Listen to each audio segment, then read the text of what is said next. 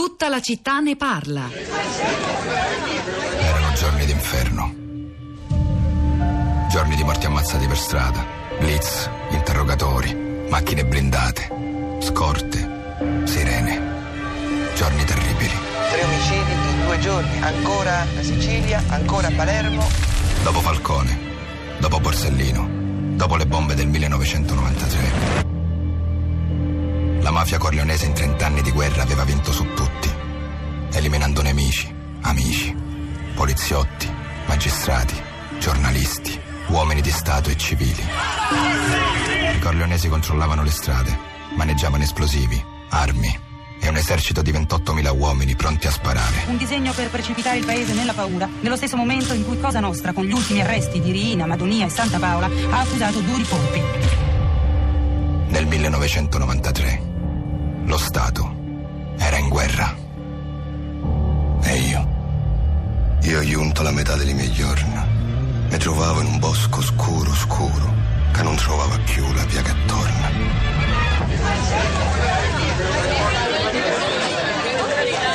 E questo era l'incipit del Cacciatore, la serie televisiva diretta da Stefano Lodovichi e Davide Marengo che narra le vicende di un giovane pubblico ministero nei primi anni 90 che diventa il protagonista della caccia ai mafiosi nella stagione immediatamente successiva alle stragi di Capaci e di Via D'Amelio ed è una storia liberamente ispirata alla vera storia del magistrato antimafia Alfonso Sabella che è stato nostro ospite durante tutta la prima parte di tutta la città ne parla questa mattina dedicata alla vicenda dei Casamonica, della criminalità, del controllo controllo del territorio da parte di organizzazioni mafiose o paramafiose a Roma e dintorni, e sulla psicologia, sul degrado delle periferie. Se volete risentire le parole di Sabella, che è stato, oltre che magistrato antimafia, anche assessore alla legalità con delega sul litorale romano per contrastare la presenza mafiosa eh, in una giunta, quella presieduta da Ignazio Marino ormai tre anni fa, si risentitevi le cose importanti, crediamo molto attuali per capire il presente, insieme alla ricostruzione giornalistica che ha fatto Floriana Bulfon Con, le loro voci, i loro contributi sono credo già disponibili con l'opzione di ascolta, palinsesto, ce ne sono vari, o scaricando il podcast della trasmissione eh, sull'app Rai Play Radio per smartphone. Allora, ehm, ho letto pochi forse rispetto ai tanti che sono arrivati, messaggi via sms e whatsapp, eh, vediamo il contributo degli ascoltatori, le riflessioni, i commenti sui social network insieme a Rosa Polacco. Ciao Pietro, buongiorno, buongiorno a tutti. Sì, beh, molti, molti commenti, ma certo non solo sui nostri profili profili, sono giorni, mesi, anni, non so che si parla di questo sui social network dei Casamonica e delle eh, varie forme, episodi, momenti, pezzi di criminalità eh, dentro eh, ai confini delle città. Però inizio segnalandovi un articolo che abbiamo letto questa mattina, che pubblichiamo sulla nostra edicola, lo trovate quindi sul nostro sito. Simone Cosimi da Wired, i Casamonica, la grammatica del crimine elevata quotidianità, meglio tacere e sopportare o rischiare di essere essere presi a cinghiate, quanto accaduto a Roxy Bar rischia di deteriorare quel minimo orgoglio civico che serve a una città per rimanere in piedi. Commenti dal nostro profilo Facebook, Cri scrive, da siciliana lo posso dire, l'unica cosa che mi rincuora è che a Roma si denuncia.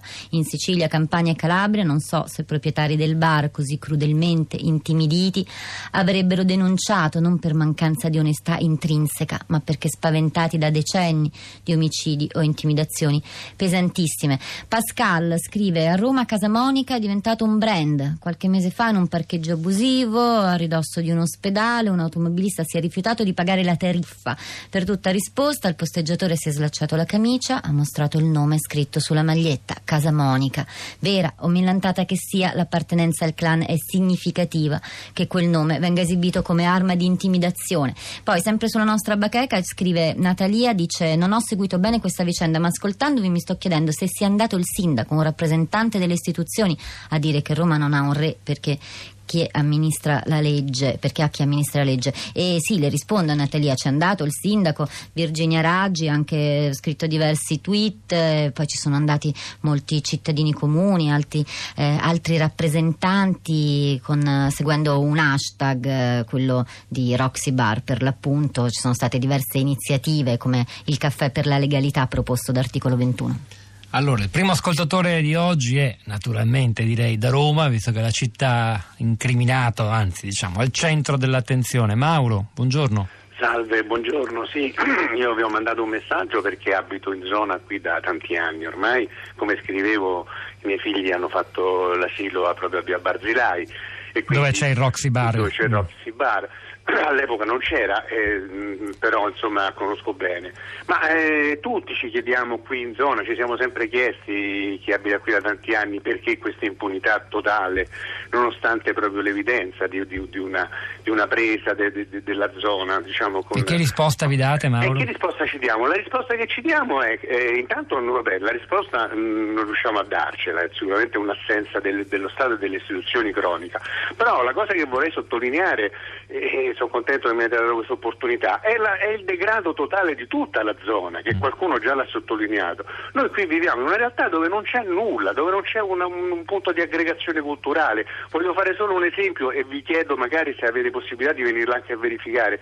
Un'unica biblioteca popolare che c'è in zona, dove proprio eh, potrebbe essere l'unico punto che è rimasto è una situazione di degrado completo, cioè mh, spazzatura, topi, per non parlare dei, dei, dei, roghi tossici, per non parlare del parcheggio della Negnina che dovrebbe essere la porta di Roma dove è uno stato di abbandono e di sporcizia cronica da sempre. Allora in un contesto come questo uno non ha la, la voglia di chiamare le forze dell'ordine di fronte, cioè si sente depresso, si sente abbandonato. Mauro è stato chiarissimo, in piena consonanza con quello che ci spiegava poco fa il sociologo urbano Agostino Petrillo direi. Ora ci spostiamo a Milano, Bruno, buongiorno. Eh, buongiorno. In breve se può perché purtroppo il tempo... Sì, brevissimo. Eh, semplicemente si continua a dire la gente non denuncia, la gente non si rende attiva, ma la gente è spaventata più che dal fatto della denuncia in sé, da quello che verrà dopo.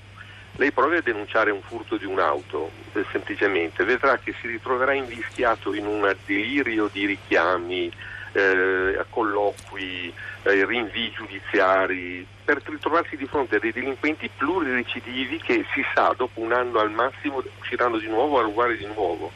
Quindi la gente è demotivata a denunciare ormai, ha paura di quello, del, del delirio a cui andrà incontro nei mesi e negli anni successivi. Grazie, grazie Bruno da Milano. Ora torniamo a Roma. Stella. Sì, buongiorno. buongiorno. Eh, salve, volevo in realtà un po' magari rilanciare la speranza, sentivo che già era stato detto libera il caffè per la legalità, quello che avevo scritto era provare invece a rilanciare una scorta mediatica, mi veniva da dire tra virgolette, rispetto a queste persone così coraggiose che hanno denunciato andiamo tutti a prenderci un caffè al Roxy Bar. Io mm, vivo lontano ma lo farò senz'altro. Grazie Stella, un appello che rilanciamo. Rosa. Uh, su Twitter uh, molte foto, un mm, tweet quello di Jacopo, dice una donna disabile, un barista rumeno si sono ribellati e hanno denunciato l'aggressione subita dai due del clan Casamonica. Questo è coraggio civile. Grazie. Allora, è il momento di Radio Tremondo con eh, Roberto Zicchittella al microfono. Eh, hanno lavorato a questa puntata di tutta la città ne parla.